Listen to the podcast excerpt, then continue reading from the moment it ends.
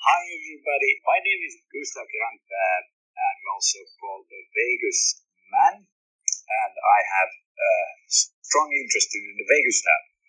And the vagus nerve, of course, is, is very tightly linked to, to breathing because uh, we are, when we are relaxed, uh, the vagus nerve is in charge of, of taking care of that we get a sufficient amount of oxygen. So the vagus nerve is, is doing a lot of work uh, in, in connection to breathing. And hence my interest in that. And of course, uh, I've been doing this for 10 years. And one of the earliest things I discovered, I'm also a yoga uh, practitioner and uh, Vipassana meditator. One of the things we, we and I discovered eight years ago was that when one does pranayama, we can uh, detect the breathing with something called hand-to-hand electrocardiogram.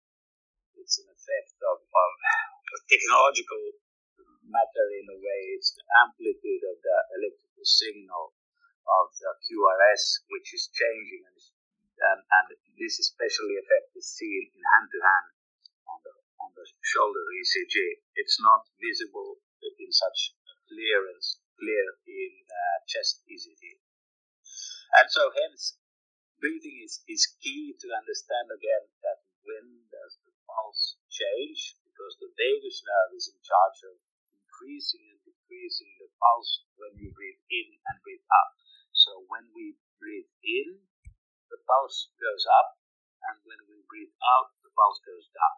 And this is a functionality in a way of the vagus nerve. So the vagus nerve is our longest nerve. It, it goes 10 kilometers around the body and it has a lot of functionality, but its uh, main functionality, what we uh, usually talk about in neurology and, and cardiology, is the so-called respiratory cardiac cycle. So together with respiration, it adjusts uh, the pulse and the blood pressure and, and something called bronchioles in the lungs. It's expanding and contracting the, the oxygen uh, kind of uh, sucking modules, say that, those molecules in the, in the lung. So the vagus nerve is extremely central in uh, what is called heart rate variability, but it's also central in adjusting the blood pressure and adjusting the oxygen level in general, which you take in when you inhale to kind of very quickly try to get an optimum level of oxygen out to all your cells around in the body. So it, it's a very complex uh, engineering task in the way what it does. But it, as long as we are healthy, it works. And here it comes the kind of the key question: as long as we're healthy, not heavily stressed by mental or, or molecular stress, then this is uh, is working there all the time. And why it's really important is because we know in evolution that it's not only a one-way street it goes both ways. It means if we breathe properly, slowly, we help the vagus nerve to do its job more efficiently. And that's why we do something called control breathing. And, and what everybody has read about, kind of if you're in, getting upset and you're in a fight, uh, the kind of take 10 calm breaths is, is the essential part of this because when you do calm breathing, the adrenaline level goes down because you activate the vagus nerve, which is the parasympathetic nervous system, the rest and digest. And this one help you actually to increase your cognition and increase your capacity to evaluate what, what, what is happening. And so that's why in a fight it's always said that do this breathing because actually you activate the vagus nerve, which activates your brain, which activates your your uh, autonomic nervous system in such a way that you are more capable of, of operating your body in a way.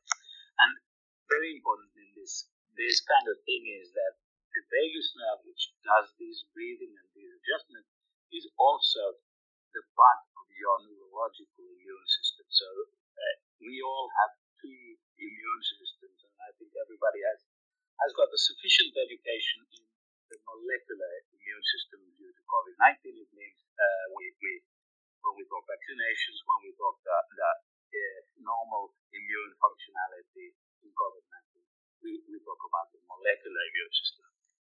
But thanks to COVID-19, we also have much more emphasis nowadays on the neurological part, which is called the cholinergic immune system. And that's a, a neurological immune system situated mainly in the vagus nerve. And, and this is kind of like the central pentagon, it's the information uh, central part of your immune system, which is determining how and where, how much and where the, the soldiers in a way where the molecules should be. And we know also today that uh, the vagus nerve or brainstem-based uh, cholinergic immune system actually the main immune system functioning inside your brain and inside your nerves. And since we know that in long COVID, uh, predominantly something called, uh, there is a, lot of neurological uh, reactions occurring, and it has been found that uh, the SARS-CoV-2 viruses inside, for instance, the brainstem or inside the nerves, and then we know there is a, a certain degree of low-grade inflammations inside the brain and so forth. And since there is inflammation, we need immune reactions also inside there. There are, for instance, called glial cells and so forth. If they malfunction, if they don't, if there is an autoimmune reaction inside the brain or inside the nervous system, then it's like Houston, we got a problem because that's a serious issue in, in healthy. And, and we, let's say on science, uh, it has been realized that lot of the, of the issues of depression uh, and, and so forth, all of, all of these seem to now be confirmed to have a very, very strong part in, in neurological or brain-based uh, inflammations. And hence, we need the neurological immune system to work good. So what I'm trying to, to tell is, and then voila, we are coming back to breathing because actually breathing is the main part of our conscious uh, thing we can do about the about the autonomic nervous system and what we can do about the vagus vagus nerve. So breathing is uh, in evolution. There is a reason why we can uh, either be on autopilot with breathing, or then we consciously can influence. And, and the reason why we have these two functionalities still is because they are essential for our survival. And, and uh, it's just a strange thing that modern society ha- has placed no interest. We haven't needed uh, the conscious breathing actually in our modern life because because lions don't eat us. We are not in, in physical danger, and uh, we we are not kind of uh, in such environments where where we we place any any importance on on things like the autonomic nervous system, which has to be in in uh, evolutionarily in a flock and so forth. When you're alone, you're getting hunted or something. Then uh, the the we needed as species this capacity to control our breathing because otherwise we were just uh, flossing around and, and the lions ate us. So everybody who, could control the breathing could calm down, uh, pulse control, uh, control sound and so forth, and hence we could survive as a species. So and then you can think that oh, it doesn't have any matter then today because lions eat us. But, but the surprising thing is that it has a very very big importance because if we don't, if we are like uh, we are currently in, in most people are quite permanently in fight or flight, uh, much more than in, in evolution historically, then it means we are we, we really really need the capacity to, to decrease the fight and flight uh, mode, and, and actually the best way we have for that is breathing. So back to breathing. That's so. I just want to say that the, the, the breathing, conscious breathing, is is the easiest way to activate the vagus nerve. It actually is the easiest way to improve your immune system. Don't believe whatever is on, on, on, advertisements of eating pills and whatever, uh, or even a salad is, is rather a slow way to, I mean, it's, uh, you have to eat a lot of salad to, to compensate for controlled breathing as immune activation goes. So, so, uh, controlled breathing, uh, conscious breathing is the quickest way to, to help your immune system. This is just plain science. And and so what what I'm uh, what we are doing. So my company is in Cambridge, UK, and we work in bioelectronics. We work on vagus nerve stimulation, but as part of our this thing then ended up to have a neurofeedback was this kind of uh, algorithms and analysis of, of breathing. And, and it kind of discovered that this was, it, it's uh, unique, so nobody else has used these hand-to-hand ECGs to, to directly quantify breathing process in the way we do. And then, of course, it's it's not really possible in, if you if you take the electrocardiogram and try to measure your breathing when you're just flossing around and, and, and breathe like a normal normal uh, modern human, which is breathing shallowly and, and quickly and, and, really horribly badly, then uh, the vagus nerve does not have time to react and you cannot measure it. So actually, we what we do is we use a so-called uh, 10 second breathing interval. It's 5 seconds inhale and 5 seconds exhale test. And then we see does it get your vagus nerve, does it get, is your system working? And that's actually what, what we have. Uh, we, we have done this process. Uh, we have a Vagus ECG uh, app for, for Apple Watches. We have a ECGs, and, and so we, we've been doing that. It's quite uh, uh a big app. It does a lot of things, and we have a subscription. We, we notice even though we have 4,000 downloads, a lot of people have asked me to just go for breathing. And so actually we will launch a, a kind of a stripped down version of the Vagus ECG, which is the same test, but it's just the breathing. We just show the breathing. It's just going to cost 299 but that's going to enable people to just uh, learn how to breathe. And, and of course, I know uh, App Store is full of these breathe apps where they teach, well, they kind of show you how to breathe, and that's, uh, I'm of course, yeah, it's really great that somebody shows you how to breathe. But if I say that you should breathe in five seconds breathe out five seconds, that's that's I don't need a separate app for that. We just follow the watch uh, timer.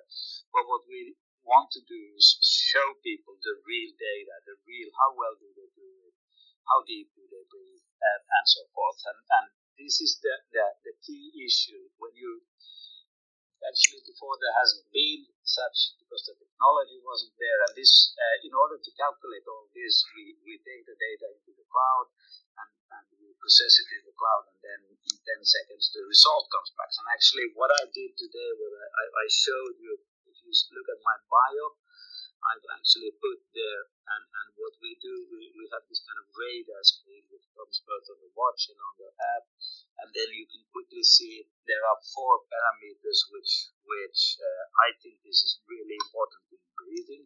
That's uh, one of it is how deep do you breathe? How well do you get your diaphragm to, to move? That is, that is one. And then the, the second equally and, and sometimes more important in disease detection is how smooth does this curve, how smooth does your breathing uh, uh, reflect on your diaphragm movement, does it move up and down, are you able to, to breathe smoothly? And this is where, where we come into the, the, the, the thing about uh, consciousness, because if your autonomic, if you are in good health, when you decide to inhale and exhale, your muscles should react accordingly. And, and what we found out, we have already the world's largest database on, on, on user tests, uh, 22,000 tests by our users. So what we know is when you're sick, your conscious control of, of the breathing muscle is not working smoothly, and, and that one we can diagnose. So then we see this smoothness is, is critically important in trying to understand how how well you are doing. And this is a kind of a hidden effect. People think that oh, I'm breathing in and out. Actually, when we then test them, when they use this test, I know this very clearly those who are sick because even though they think they are really good at breathing and they follow these uh, million apps and whatever breathwork uh, consultants, but, but the, the fact is that they don't have the, the link in order between the brain and the diaphragm muscle. It's a little bit like if you if you go out running and, and, and you, you start asking your your feet to move and you know, just kind of curve very unsmoothly when you know your running style isn't very beautiful and the same effect is on, on breathing. So I think it is extremely important that, that breathworks consultants and so forth will learn how to, to see this thing because this smoothness is the key and that's actually something extremely unique with, with what I have developed, this smoothness and, and uh, what we're going to talk in long COVID, for instance, we see, so we use this in uh, this uh, smoothness is a critical factor when we in our study at Karolinska. We have a long COVID triage study that the Karolinska and here this smoothness. So, so that's that's the second, and and then we. I'm also very interested in the conscious.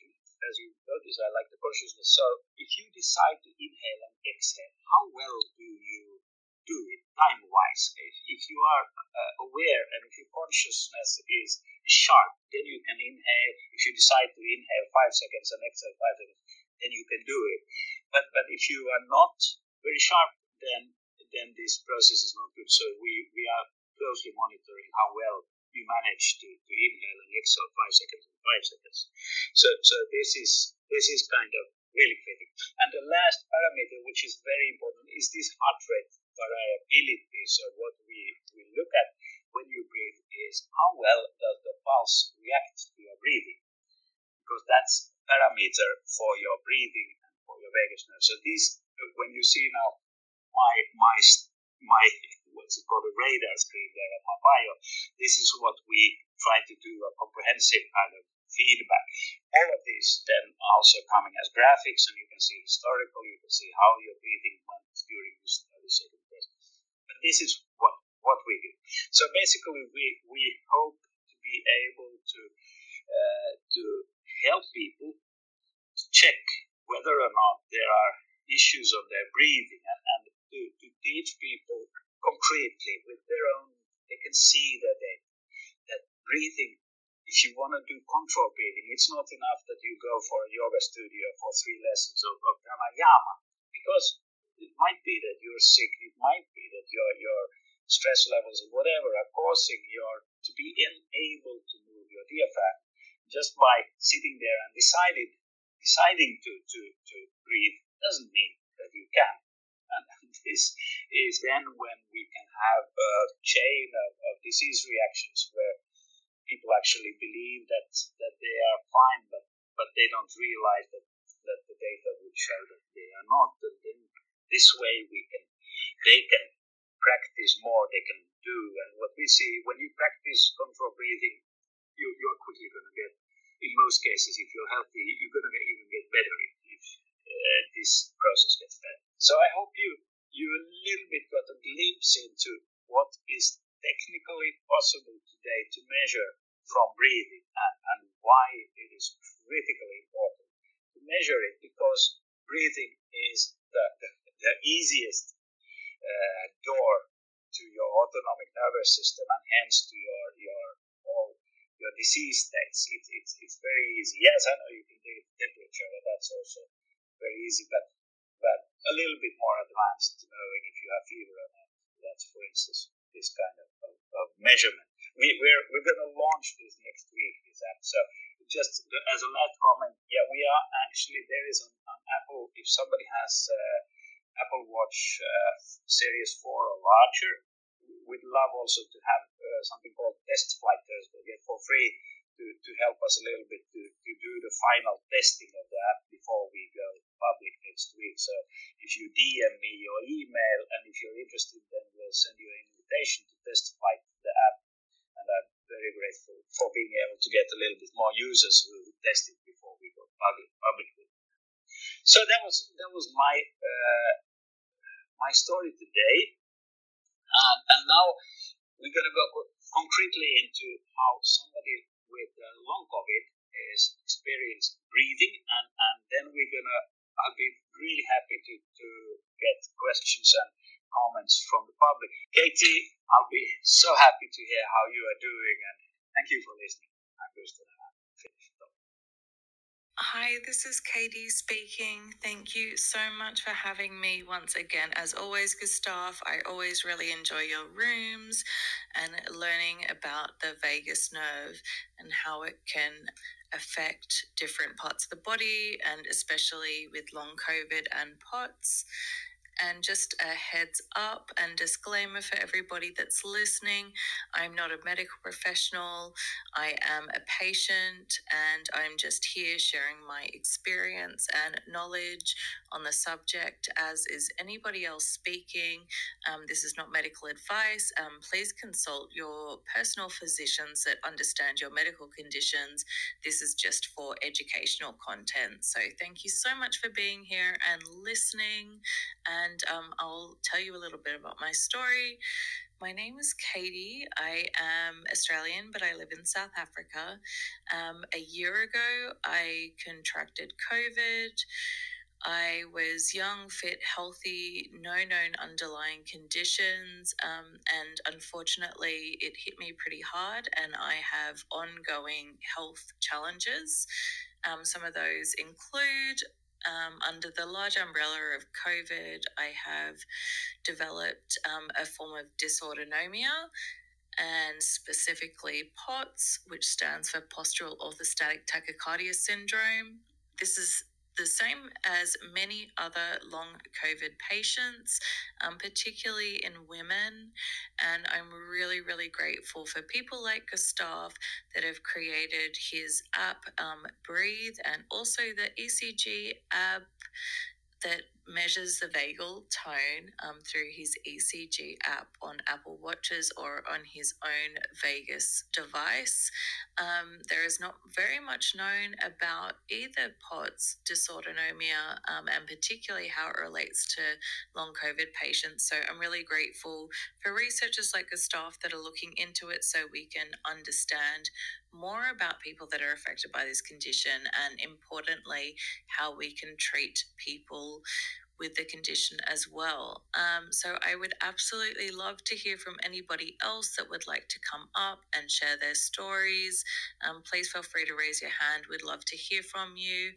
And thank you once again. It's Katie, and I'm finished speaking. Thank you, thank you, Katie. As as always, so lovely to have you here. And, and yeah, just to tell you that these things are, are extremely important. Kids, the kids. Yeah, just uh, shortly, I'm going to comment on on Katie's. We do uh, on this study at Karolinska in Stockholm. We we look at POTS and actually the same test data as we collect with this breathing app, we collect with this Vagus app, and actually we we are also producer of the only producer of smartwatches in UK. So, so then we give uh, these to patients, and the idea is to look at this dysautonomia, and especially uh, for one one area is in in long COVID. So all of these are are uh, parameters actually coming from from this, as you can hear, this dysautonomia, that's the autonomic nervous system not working properly. And so we, we seem to be able to to uh, detect it and triage it with, with our, our system. But okay, great to have you all here. Here, I just need to, to remind you we are recording. That's Clubhouse rules. LT, please, yeah, how are you doing? Yeah, I'm good. I'm good. I, and I do have an Apple Watch, and uh, I'm not using it much. So since you're calling for volunteers, I do volunteer. Wonderful.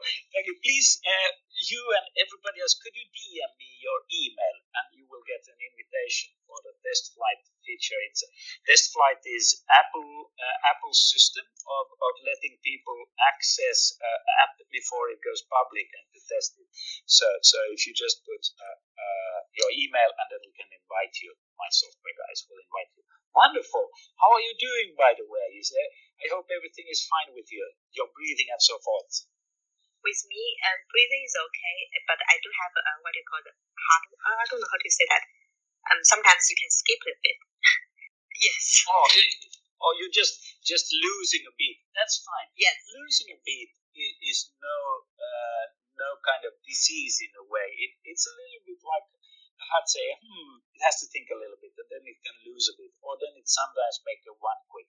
I also have that, and it's fine. It's not uh, uh, actually uh, the cardiologists are really sick and tired of, of Apple Watch owners who come and, and tell that they have a AFib if they just have this this problem of sometimes losing a beat because it's not dangerous and, and it's it's quite normal actually most people have it so it's not not something to worry about but just uh, yeah always breathing is is really great. And what I actually think is is if you do control breathing you're going to see that even that one is going to decrease because it's it's usually kind of autonomic reaction to something which is temporary but it's, it's not dangerous. Wonderful. Okay i really look forward to to to having you as a guest like that that's wonderful. Isaac great to see you here. Hi isaac here. Um just heard you speak about some things and what a clarification here so does the name autonomic nervous system means that it kind of acts automatically. So, for example, is it not that setting part during the night there is this sync between our breathing and our heartbeat, such that at that point in time the vagus nerve is activated during the night? Is is this right? Absolutely, exactly right. Yes, okay. there's different degrees of autonomic function, but you're totally right at night. Yes, please continue. Yes.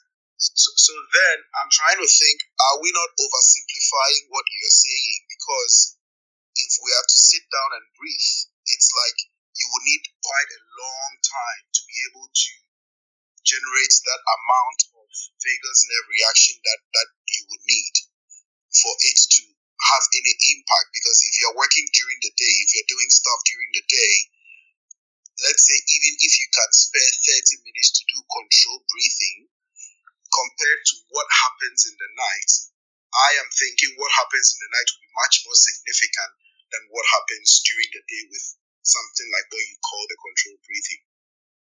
What What do you think about that? You're absolutely right. And what what happens in the night is you have a vagal control, usually in in certain phases of your sleep, because you know you have REM sleep and deep sleep and so forth and they uh, the vagus nerve is active in some of them and not in the others. And what we shouldn't kind of uh, confuse a little bit the different aspects of vagal activity. As I said, it is it's yeah. Of course, I'm simplifying. You're totally right because you have to remember the vagus nerve is 10 kilometers long. Uh, the vagus nerve information in your it's it is a nerve bundle on your neck if you put your finger on your neck under it, under your, your aorta where the pulse goes, there is the vagus nerve. And through the vagus nerve bundle, each second goes 100 times more data than in all of the world's internet per second. So your vagus nerve is processing more information than a thousand times what Google servers are doing per second. So you are I mean, Google is, is, is a horse cart compared to your vagus nerve in processing. So naturally, I am I, I am simplifying. We only understand a very small part of the the activity of the vagus nerve, for instance, today, and, and this is of course the issue. We just know a few parts. So at night, it kind of puts on the sleep mode activity, and it does a certain thing At day it has a different activity, and here evolution comes in. We, uh, you can see from the skulls of, of human that already in 200 years, our, our skulls have changed for breathing so much that evolutionary scientists know that our breathing has speeded up. And this is extremely kind of problematic because if we just speed, it's a little bit like global warming, but we are also speeding up our breathing, and this means we are speeding up how much time we are in fight and flight. It means that we are, for instance, becoming dumber. It means that we are becoming sicker. When when the fight and flight is active, we, we know the endothelial cells and, and whatever cells are not working so well, so we seem to have increased cancers these are all connected to each other. I'm not saying it's purely because of, of uh, breathing speed, but we know we are breathing faster than a thousand years ago.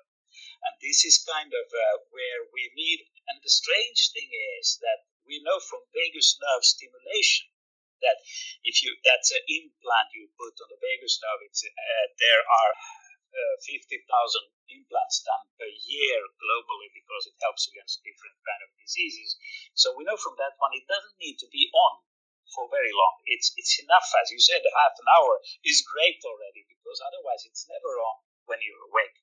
And that mode, awakened vagus activation, is really important because uh, molecularly, if your immune system just gets a little bit kicking the tire, it gets much better. So that's a strange thing that even short periods, I mean, we have a, a, a 30 second test if you do it three times per day, people seem to become better because even that one helps. That, that's strange, but it's, as I said, this is heavy data stuff.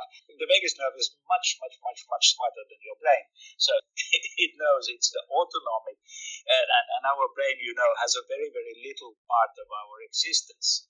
Uh, 99.999% of all what's happening in our body is, of course, uh, autonomically done uh, in, in, without our brain. Yeah, my last clarification, because you are a scientist, is that, you know, when we have the homeostasis working normally, and assuming we are not doing this controlled breathing, if there is something affecting us, just like the lady mentioned with our breathing, would it not be rather wise to look at the HRV? Because the HRV brings this up. So if everything is not working well, you are able to track these changes. So let's say if someone is sick or someone has COVID, I know there's not much scientific studies to, to kind of support this. But from your point of view, from your experience, don't you think it is better to rather look at the HRV than just all of a sudden start doing control breathing? What, what is your take on this? Yes, I agree. HRV is my, my favorite subject. HRV, of course, is an indicator of vagal tone, how the vagus nerve is doing. We need to just understand that the normal, let's say Garmin or Fitbit or whatever HRVs, they are determined from a long average, which is done with something called optical pulse, which is an imprecise measurement of an imprecise sensor. So, and it's really good. HRV is a perfect measurement as long as you're not sick this is the, the strange thing. HRV should only be used by people who are not sick because it, it's only it's a very good parameter for, for training, for sports, for for healthy people. And and here comes the problem. For instance, in long COVID, it is it, and, if you have POTS, okay, is a, is a serious autonomic disease, but it brings the HRV up. Okay, in, in, if you read uh, Fitbits or whatever Garmin's description, they say the higher HRV you have, the better you are. And, and of course, in Katie's case, that's an extremely dangerous conclusion because she has POTS. And basically, all people who become sick uh, as soon as they are sick, they should stop following HRV, the normal optical HRV. And that's when we then do HRV in the specific test because that one tells much more. HRV, yes, I do. I look at it, but I look at much more. And then I combine it. We use what is called the so called unsupervised and supervised artificial intelligence neural network learning. And we work a lot on big data to understand the nitty gritty. HRV is too simple to use on sick people. That's that's kind of the difference. Yes, as long as you're healthy, you're fine with using your Fitbit, but don't use it as a parameter when you are sick. That's that's the scientific uh, scientists, doctors. All right, thank you, thank you. Yeah, thank you very much. Talaki also my line, and I'll, I'll contact you later. Then that's wonderful. Thank you. Jonathan, great to see you. Thank you. Uh, thank you for having me. Uh, thank you. It's a really fascinating topic. Um, while you were talking, I was having a quick scroll through your website. Um, there's something I'd like to ask you about. Uh, you make, so I'm just pulling it up. You make quite a bold statement on your website, and I'm really curious uh, as a mental health professional. Um, when you say we believe the main fundamental reasons for anxiety, depressions, and many autoimmune diseases are combinations of vagus nerve, gut, and brainstem malfunctions. Uh, I'm curious as to what that seems to be saying is, is causality rather than correlation. Thank you, Jonathan. That's a bold. Yeah, of course, it's a bold statement, and I totally agree. Uh, one basic uh, when you said, uh, for instance, depression. One basis for that is uh, in Cambridge, there is Professor Edward Bullmore, who is the head of psychiatry research, and, and he had he wrote a book, for instance, a couple of years ago, which is called Inflamed Mind. And what I'm usually kind of giving this to to to our partners and so forth because it's a it's a handbook for us in a way because what he said is that 70% of depression, anxiety, and so forth seems to be uh, neural or brain-based low-grade inflammations. Okay, so so that's the inflammation uh, inside the, the blood-brain barrier or the, or the nerve area. And this is the re, the most recent research. I mean, this is the guy who developed SSRIs for depression for, for the big pharma. I forgot which was. So he, he, he did the SSRIs, and he's basically nowadays saying SSRIs are are sufficient only for maybe 30% of those. So that's one area where we see that since it is neurological or brain-based inflammation, low-grade inflammation, it means that it is a dysfunction of the autonomic uh, cholinergic immune reaction, which is not being able to uh, kind of get rid of this information. And, and an increasing amount of, of so autoimmune diseases are by definition faulty cholinergic immune system. And, and the other one I'm relying on is uh, the Feinstein Institute, Dr. Uh, Kevin Tracey. is the guy who found the cholinergic immune system or has defined it around 30, 25 years ago. They are published Feinstein Institute in New York is they are they are part of they, they run most of the hospitals and he has I think three thousand scientists and they, they have published maybe 300 to 500 papers on this where they kind of conclude that the cholinergic immune system dysfunction is a prime driver in these cases and of course one can then say are we sick because the immune system is not working properly or why don't we get better? These are, are, are kind of causality questions, which is, is very difficult, yes. But I, I pretty much am convinced of this based on, on, on all of this science. Of course, uh, there's always going to be people who's going to have another opinion. It's it's going to be extremely difficult anyone to come with absolute truth on this. But that's that's my my my view of this. Let's say it this way. Jonathan, did I hope I, I answered your question? Uh, yeah, I mean, I'm not familiar with the research, but it sounds like a very fascinating book, and I think I'll, I'll go and find it for myself.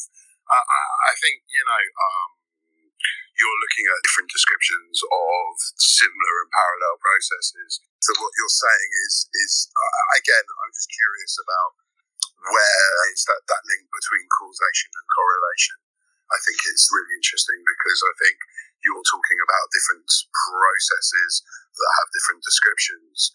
Um, whether somebody has experiences that lead them to disordered anxiety or disordered depression that biologically would then lead them to have, you know, uh, a combination of biological factors that are also running in parallel. I agree this causation is a little bit complex, but we know the causation is clear from high stress to low immune system and increased disease. Sure. So, so, so this causation, uh, and that one is is clear that it's it's in the in the vagus nerve in the cholinergic immune response, which which can that has been possible to verify. So, so in that sense, yeah, it, it the question is how clearly can such complex causation be verified for everybody to be happy. That's that's of course a problem. I know that any molecular scientist is going to say it's only the endothelial cells which is the, the main main issue. But good thing with science is that this is a subject which always can be discussed, I, I like it.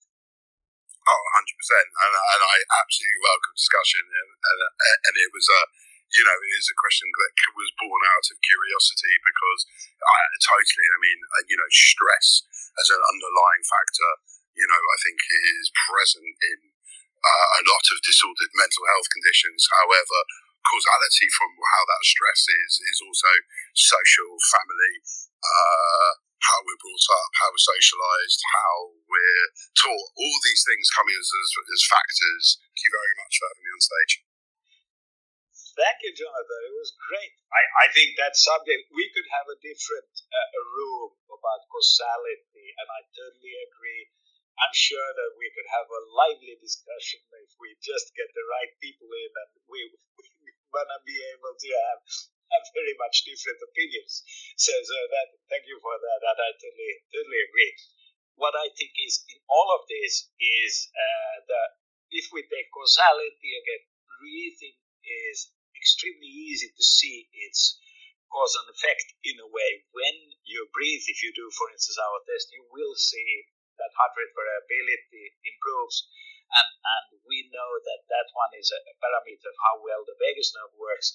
And we know that heart rate variability is totally, uh, like these parameters are totally linked to the degree of disease uh, in a way that uh, it's not working properly. So, so in this way, it's I'm trying to, to offer a, a easy way to use something we at least every day can use, everybody can use uh, to, to breathe because breathing is the key to to just doing something yourself other than trying to eat pills or salad.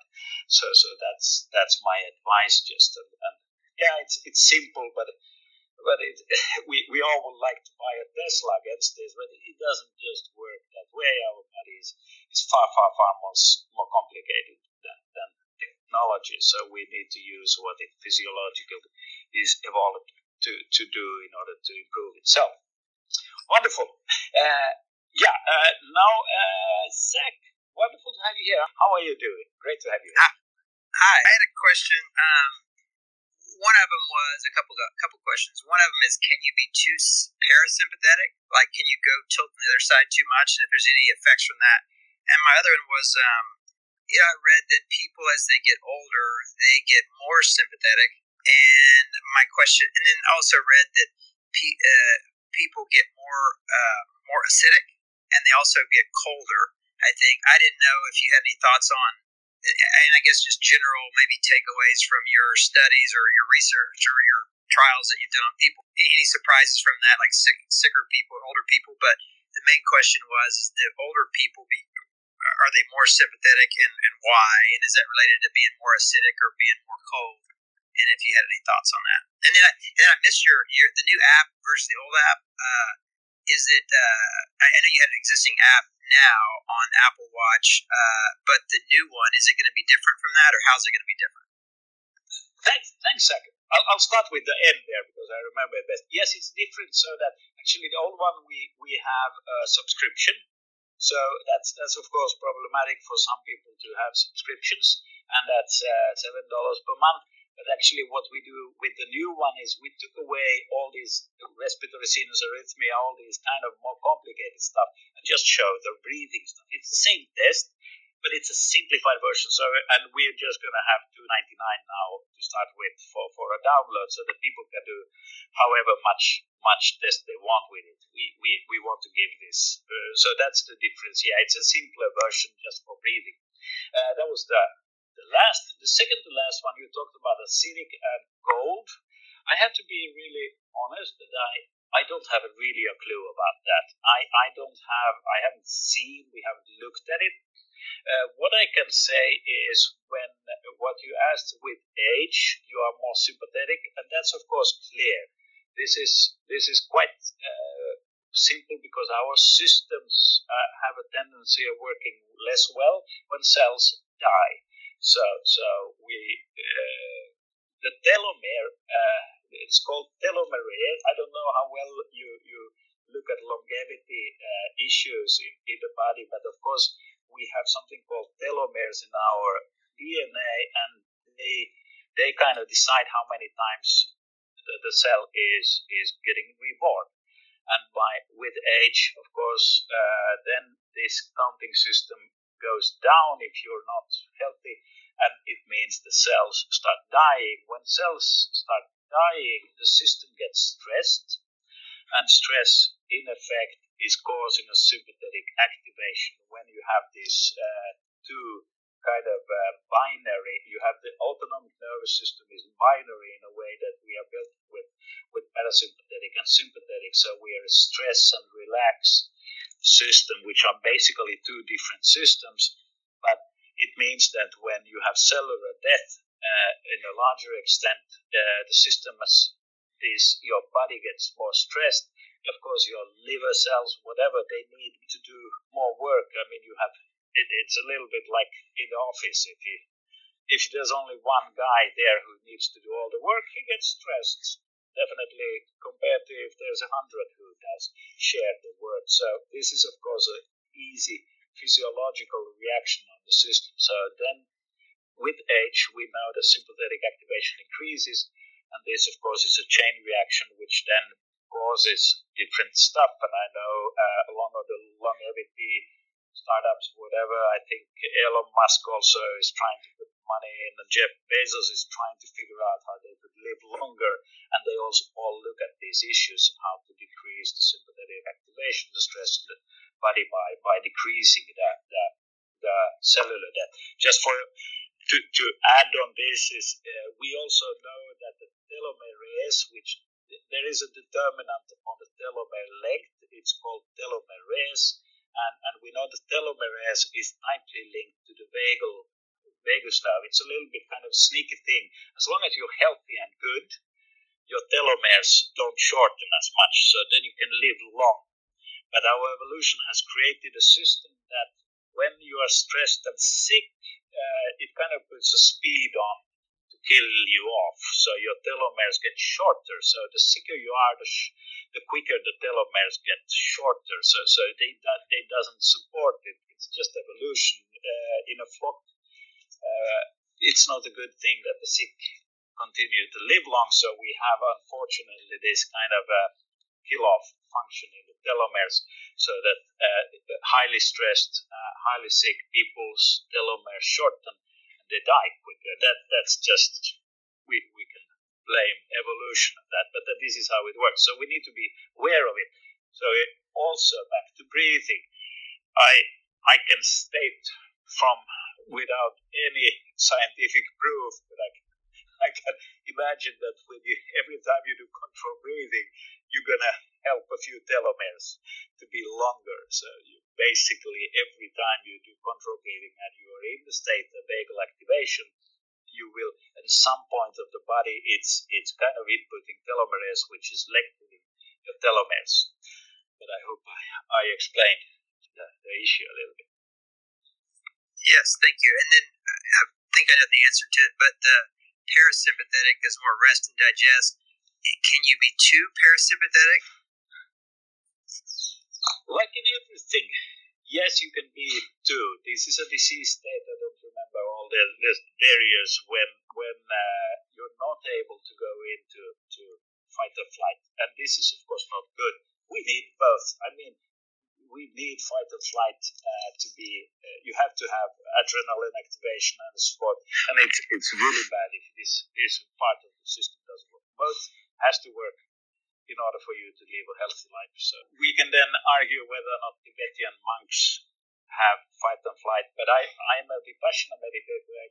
I have been sitting with, uh, with, with very long-term monks who have basically meditated all their life. And I can, I can assure you, it seems like they also have active fight and flight uh, kind of system still. You don't kind of meditate away this; it's still going to be there.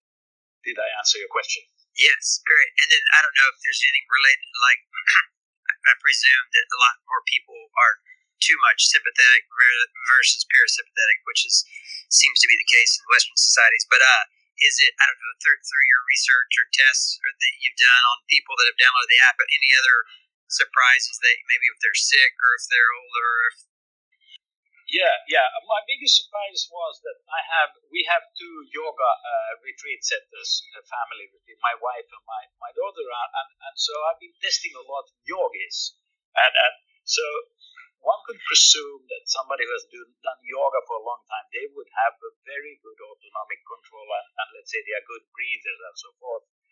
And as a matter of fact, they are surprisingly often they are not. They, they are shallow breathers and, and, they don't have such a good control. and, and that that is surprising because these are people who really are healthy and doing a lot in order to, to keep. And for instance, women who has uh, uh, let's say hormonal issues and something seems to, to cause this. So that's that's maybe my one surprise. But by the way, I'm going to reset the room. So happy this has been a wonderful discussion. So I'm just uh, reminding we are, are talking about uh, breathing a little bit more in detail uh, and especially just practically, I'm telling about we're coming out with a new app next week where we specifically look at breathing uh, from the perspective of our vagus, vagus test and vagus work, but it's an app for Apple Watches. And we are actually looking also for test fighters, people who could help us a little bit to test it before it goes live. This is free, but if you if you DM me your email, then we can invite you to become a test fighter if you happen to have an Apple Watch, which is uh, newer than uh, than Series 4, which are with the ECG, so then you can maybe participate a little bit in development also. But next week it should be should be out, so so please follow.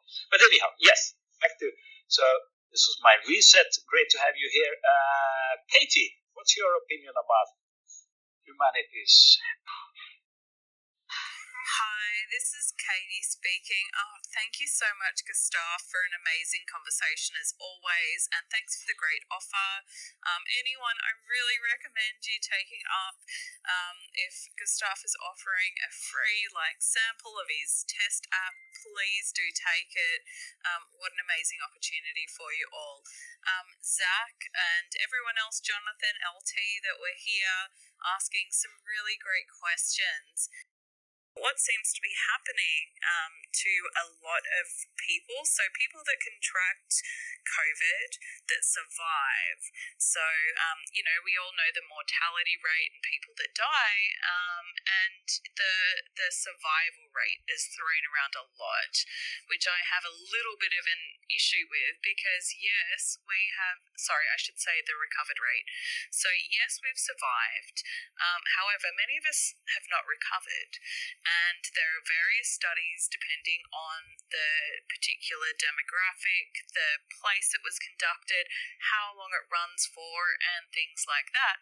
But it's anywhere between 10 to 30% of us, and perhaps even higher, um, have ongoing issues. And these can be severely debilitating, such as in my case, where again, I was a really high functioning scientist, overachiever, analyzing genomes one day and got COVID, wasn't scared of it um, until it was my, my reality. And a year later, I'm still in recovery and still have um, a really overreactive immune system. Again, trying to figure out exactly what it means.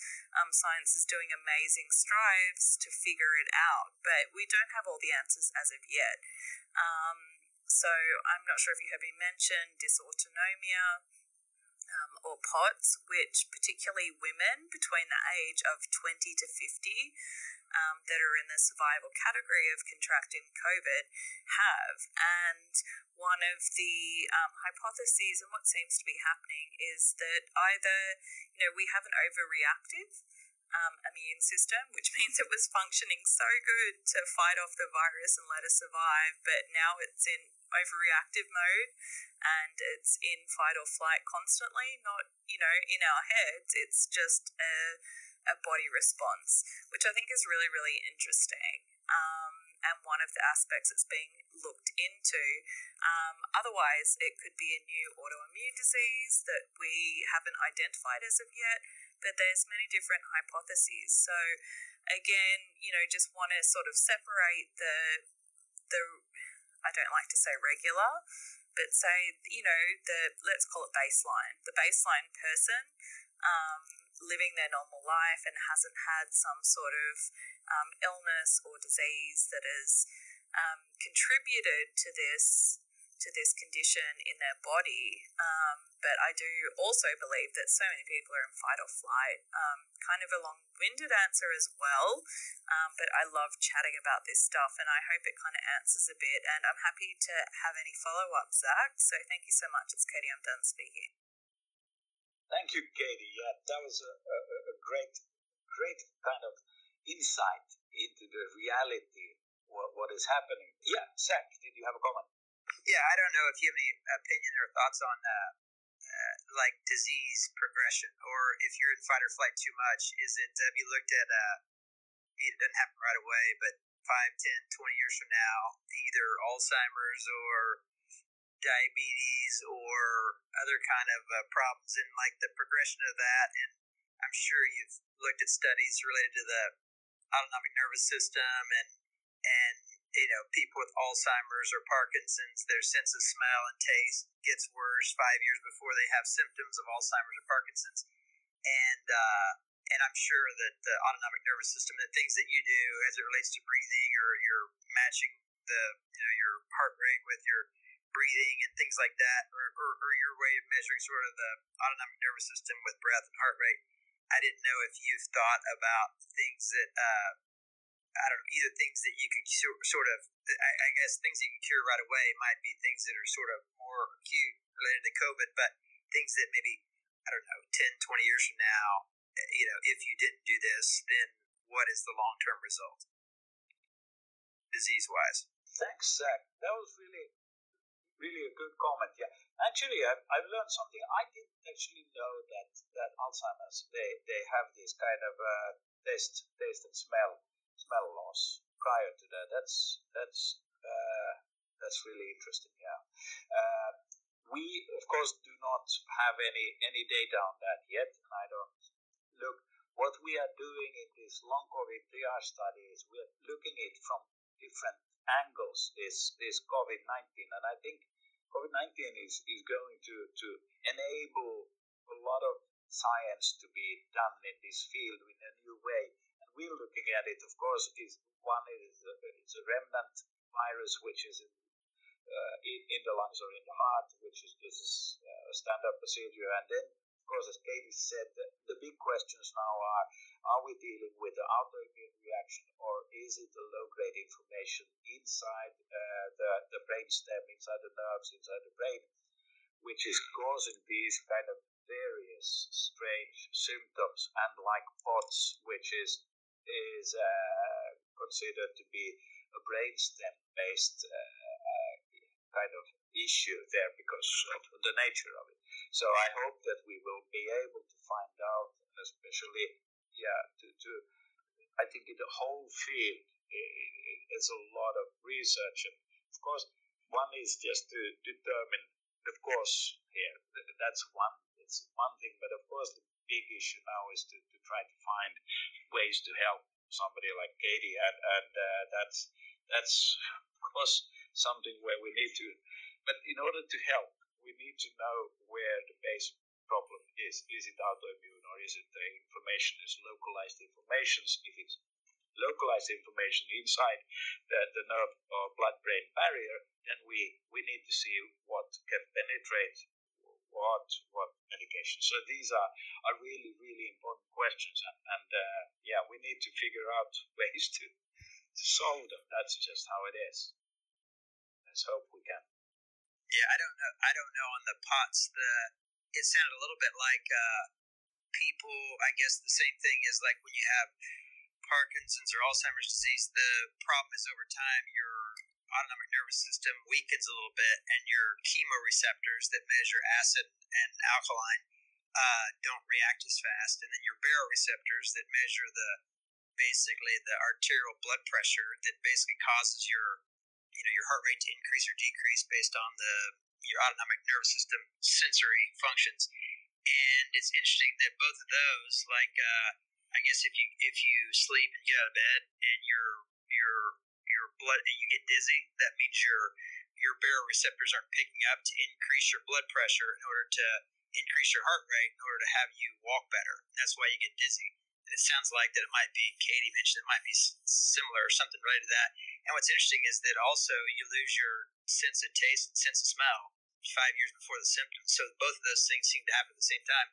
So it almost seems like there are certain things that are related to both of those that just sort of basic function with your chemoreceptors where they get off, where they either get too acidic or alkaline, uh, where it doesn't shift back over, it doesn't cause the baroreceptors to function, you know, right away.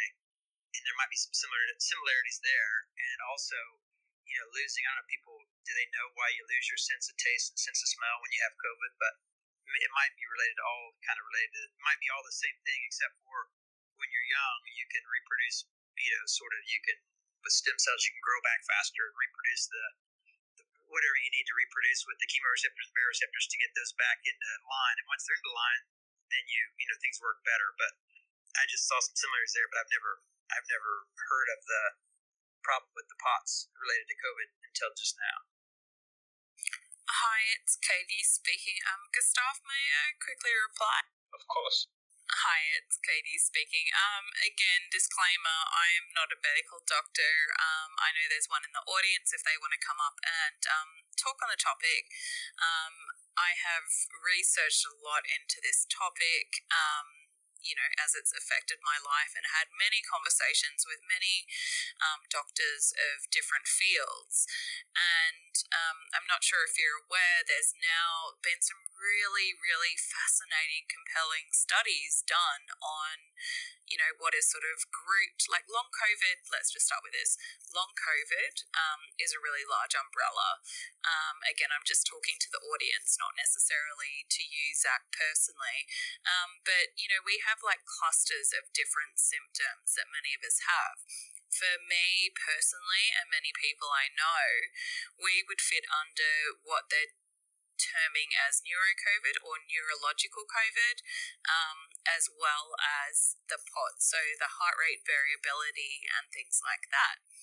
Um, and you know, there, I think it's a really interesting field of research to determine those of us that lose um, our sense of smell and taste in the acute phase, um, and whether you know the um, through the olfactory senses, that's where it crosses the blood-brain barrier and has some sort of effect on our brain. We don't know exactly what that is.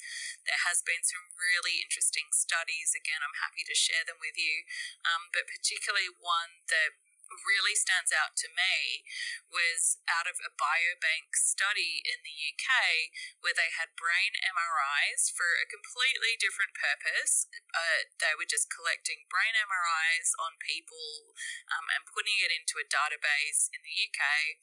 Um, so they had that going back at least three years for some individuals. So they had a you know functional MRI um, brain scan. And, but what it shows is that there were a, a proportion of those people that developed COVID. Again, no one you know, thinking this thing would ever happen. Um, and they can compare the before and after because, of course, you know, with so many of the people that have had scans and everything after COVID, you can't necessarily say it was COVID that um, caused those if you don't have the before data. But in this case, they did, and it was quite a large, compelling database. Um, showing that there were um, brain lesions and differences in grey matter in the brain. Um, so it's certainly showing that there is um, changes in the brain uh, correlated with COVID. And again, it's oh, sorry, um, just being careful as a scientist myself. um, there are changes after having COVID, not necessarily correlated, um, after having COVID on these individuals' brains. And again, this is just to me the brain and um, and COVID is the most interesting part to me. And um, particularly, you know, there are, as you said, with Alzheimer's, like um, just to again give, I didn't say this before, but um, I know Gustaf and many of my friends in the room have heard this. Um, however, I just want to give an example how severe it was to me. I don't put this down to quote unquote brain fog. I was analyzing genomes, finishing my PhD, publishing science one day, and then I got COVID. And then it took me two months to be able to understand how to read or write a text message. And that is severe severe difference in my brain to me. Um, it took me a long time to speak coherently. It took me a long time to understand everything. Um, we certainly seem to have a lot of similar, um, similar, you know, symptoms such as you know forgetting things. Um, also the neuro, uh, neuropathic pain and things like that. So I think you brought up some really good questions. I'd love to delve into this topic further, but I don't want to hog the stage in the room. Um, again, we usually have um, our friend Dr. Alice here, who is a cardiologist and also a long COVID patient, to give some really great medical. Um, insight as as a medical professional again not giving medical advice to everyone but just insight to what she's seen as a cardiologist and also someone that's had um, neuro covid or you know severe neurological differences since she's contracted covid um, as a patient herself. So um, i really invite you to come back next week and i love these conversations so please don't hesitate to reach out and um, i'm so interested as a scientist to be a guinea pig in these sorts of things. So thank you so much. It's Katie. I'm done speaking. Thanks, Katie. That was that was really really informative. Kind of, uh, this is so important that somebody like you tell the story because otherwise it, it's very difficult to, to for some people to understand the severity and the, the, the real issue here, and it's it's a real big issue. And I hope we can use it in order to, to kind of uh, in- increase the knowledge and to, to find new new things in science. This is, of course, the, the critical. Yeah, please follow Katie and please go to her rooms on long COVID. I think there's going to be one quite uh, soon. When, when is the next one you're going to have, by the way?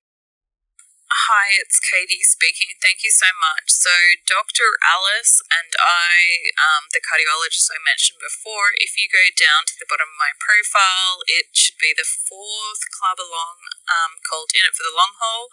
But it's co founded by Dr. Alice and I, and we talk about all things long COVID. Um, however, both Dr. Alice and I are usually on panels for long COVID um, and certainly lots of different, really interesting rooms if you're interested in that topic. Thank you, Katie. Yeah, that, that's really, I, I really recommend going to this. And, and I think Dr. Alice is, she's having such a great kind of comments and insight because of her own speciality. And I, I, I might, I think I can mention that much when you mentioned MRIs, fMRIs, and she, she has uh, told many of these rooms of her own issue about she had fMRIs before and after, and, and she, of course, can see the clear difference. These are, are really, really drastic changes, and this we needs to be figured out.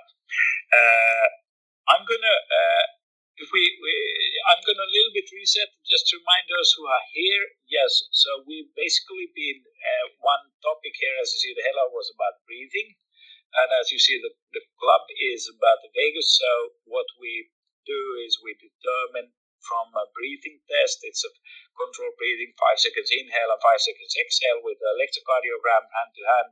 We determine uh, specifically the breathing process, how deep and how smooth you breathe, and then we algorithm it into to different parameters so people can can follow it. And we have up to now we've been uh, we have our own smartwatches. We're in Cambridge, UK. We we have bioelectronics company. We have our own smartwatches which we are using now mainly for scientific research, as we do in Karolinska for the long COVID triage. But uh, then we have an app for Apple Watches, which is called the Vagus ECG, which is a more broad app subscription. And now a lot of people have asked me, and we have people who, who, who use it for coaching, that we would have just a breathe, a, a cheaper, kind of a simpler app, and that's the one we are now going to launch very soon next week. Hopefully, it's going to be out. But we, I was just saying, if somebody has an Apple Watch and is interested in in participating in testing this app, by the way, for free, we just uh, we can